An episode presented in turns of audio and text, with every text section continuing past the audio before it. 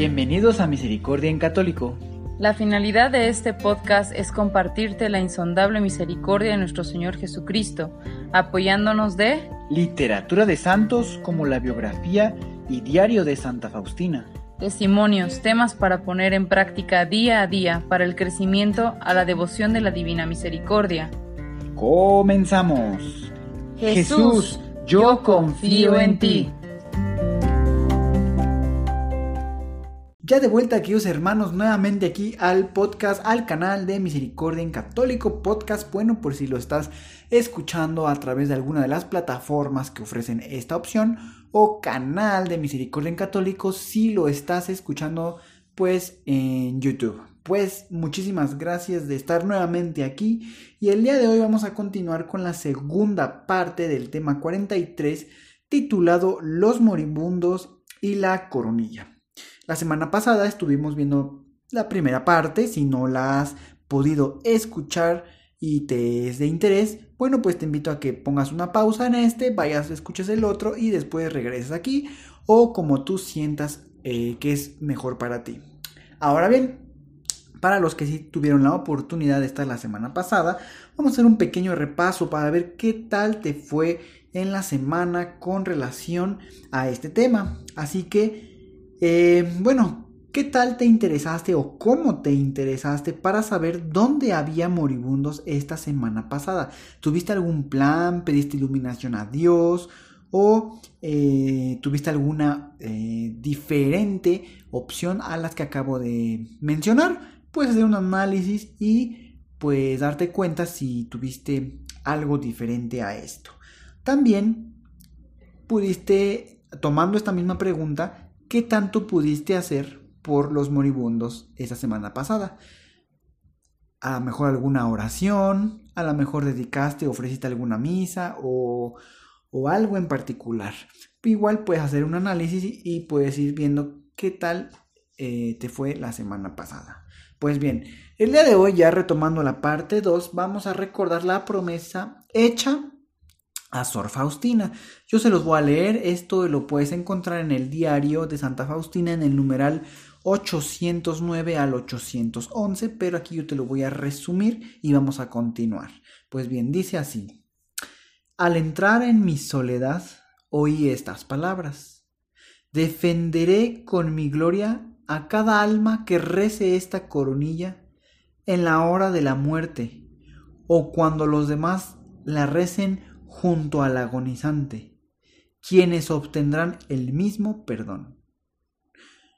Cuando cerca de un agonizante es rezada esta coronilla, se aplaca la ira divina y la insondable misericordia de Dios envuelve el alma y se conmueven las entrañas de mi misericordia por la dolorosa pasión de mi Hijo. Pues bien, queridos hermanos, Qué gran promesa podemos estar escuchando y tantas gracias y tantas bendiciones que Dios pues nos puede presentar. Tan solo con rezar la coronilla en ciertos momentos, aparte de los que ya sabemos, en estos ciertos momentos, a lo mejor si tú has tenido la oportunidad, eh, digo, pues es una oportunidad que ahora puedes ver. A lo mejor en su momento fue una situación que te pudo haber tomado desprevenido, no saber qué hacer, pero ahora puedes darte cuenta que estar cerca de algún agonizante y tú ya saber esta información, de poderle rezar la coronilla, pues vas a ayudar mucho a ese agonizante y a ti mismo. Pues bien, eh, las promesas que Jesús hace al momento de la muerte, si se reza la coronilla, pues eh, son estas tres. Una, que se aplica la ira divina. La dos, es que la insondable misericordia de Dios va a envolver el alma. Y también es que se van a conmover las entrañas de la misericordia por la dolorosa pasión de Jesús. Es decir, se van a conmover las entrañas de Dios mismo por la eh, dolorosa pasión que sufrió su Hijo, es decir, nuestro Señor Jesucristo. Pues bien, Eh, es, es importante saber que visitar a los enfermos, queridos hermanos, es una de las siete obras de misericordia. Nuestro Señor desea que practiquemos la misericordia con nuestros prójimos. Tal vez, tal vez, queridos hermanos, tienes alguna experiencia y tal vez no es bonito ir a visitar a los enfermos, pues al visitarlos, queridos hermanos, somos testigos de lo que causan nuestros pecados. Por eso es una obra de misericordia que Dios premia de manera especial, como nos lo dice eh, Mateo en el capítulo 25 del versículo 31 al 46. Yo se los voy a leer a continuación. Después de leérselo, pues ya vamos a ir terminando esta segunda parte y vamos a hacer algunos, a lo mejor, pequeños comentarios. Pero antes de que yo se los lea, eh, pues bien, aquí, eh, cuando tú te has encontrado con la posibilidad de visitar algún enfermo, la parte un poco más sencilla, podríamos decirlo de alguna manera, pues es visitar algún enfermo de tu propia familia o que conozcas. Pero eh, también, claro que sí, puedes ir a visitar, bueno, cuando sea posible y prudente la cuestión de, salud, lo digo por la situación que ahorita en el 2020 se vive con, con la pandemia, pero bueno, antes de que sucediera o ya que esté controlada, acercarse a algún hospital, al área de urgencias, por ejemplo, a un hospital eh, de gobierno o público, o sea, es decir, no privado, eh, puedes acercarte y intentar tener la posibilidad de entrar a urgencias y, y hacer alguna oración, puede ser la misma coronilla, ahí en la camilla de algún enfermo, ¿verdad? Y como aquí bien dice, eh, bueno, como lo has escuchado, no es bonito visitar a los enfermos, pues al visitarlos estás o estamos siendo testigos de lo que causa nuestros pecados. Recuerda que muchas veces nuestro Señor nos llama, nos habla que estamos caminando mal a través de varias cosas. Eso lo vimos hace muchos capítulos atrás. Muchos capítulos atrás y nos vimos antes, si normal recuerdo, fueron desde los primeros capítulos en donde nuestro Señor nos muestra que Él muchas veces nos habla a través de alguna crisis económica, familiar y enfermedades también. Nos habla, nos, nos está hablando aquí desde la tierra y alguna enfermedad puede hacer que recapacitemos de que podamos eh, darnos cuenta que, que, que por, por, qué nos está sucediendo esa situación. Algunas veces puede estar relacionado, ¿verdad? Eh, la enfermedad con el mismo pecado que, que hemos estado haciendo o alguna crisis financiera, por ejemplo, y eh, o crisis este pues con las con familiares. Todas estas cosas muchas veces Nuestra Señora las utiliza no para lastimarnos, sino para ayudarnos que aquí en la tierra no nos vayamos a perder, no nos vayamos a perder en el pecado y nos perdamos la verdadera vida que es después de que nos llame nuestro Señor. Y todo esto, queridos hermanos, lo vimos en el tema 2, en donde les, yo les contaba que, que bueno, eh, que era una manera de, de poder tener el don de reconocer nuestras miserias. Porque muchas veces por la soberbia tenemos nuestros ojos ciegos para ver nuestra propia realidad. En muchas ocasiones el camino por el cual Dios nos abre los ojos es alguna dificultad que enfrentamos en nuestra vida, como ya les he dicho, puede ser cuando nos enfermamos o tenemos un problema familiar, financiero y ¿qué creen? Tocamos fondo y ahí es cuando percibimos que no podemos salir y seguir adelante con nuestras débiles fuerzas.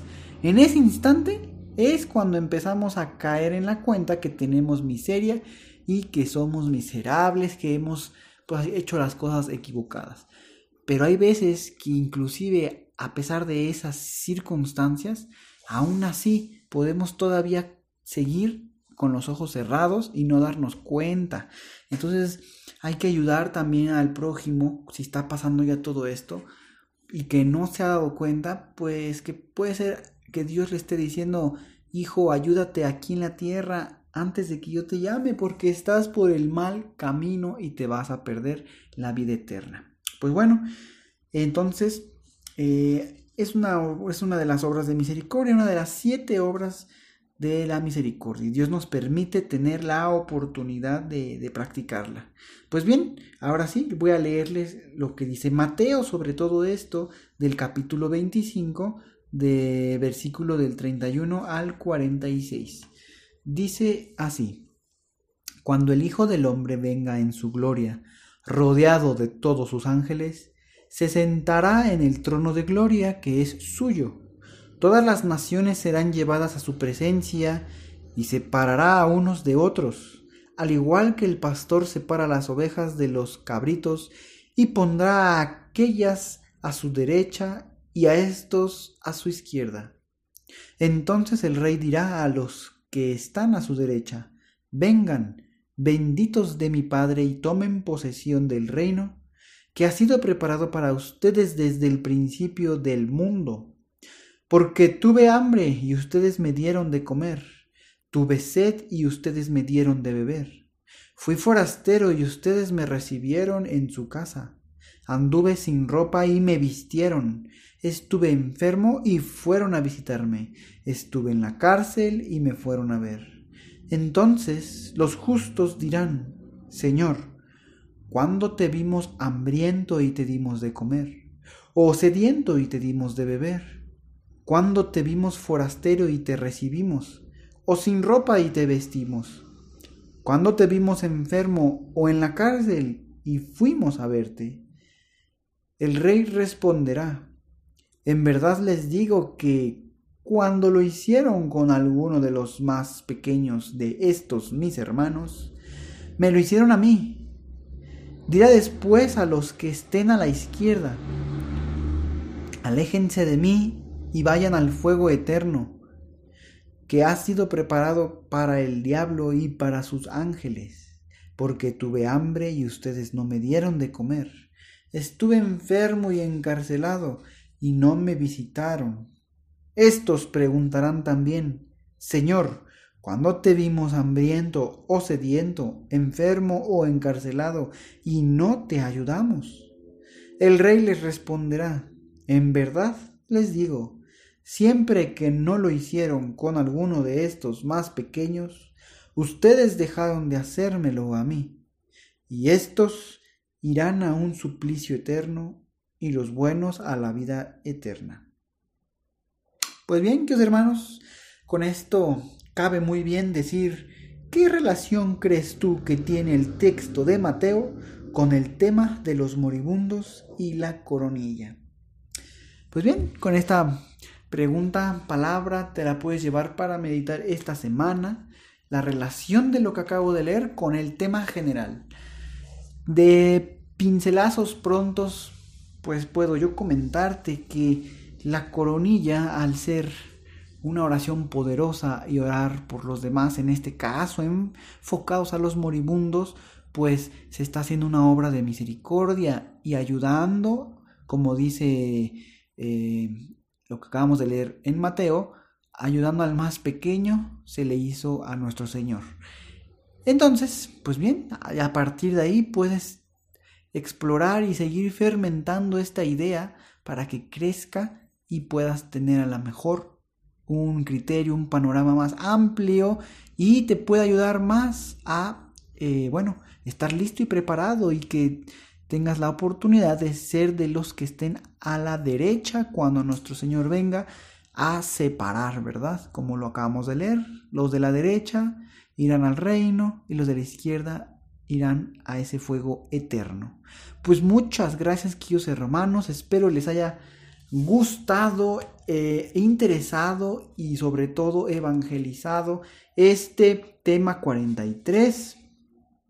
Así que eh, bueno, estén listos para la siguiente semana, si Dios quiere, con el tema 44 que va a tratar sobre las almas que diariamente ofrecen su vida al Señor y aplacan la justicia divina.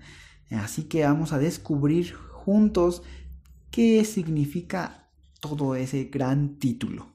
Muchas gracias, les recuerdo que pueden ya visitar el canal en YouTube y si prefieren seguir en el podcast, pues eh, qué padre que puedan tener alguna elección o ambas también si gustan. Muchísimas gracias, que Dios los bendiga, hasta pronto.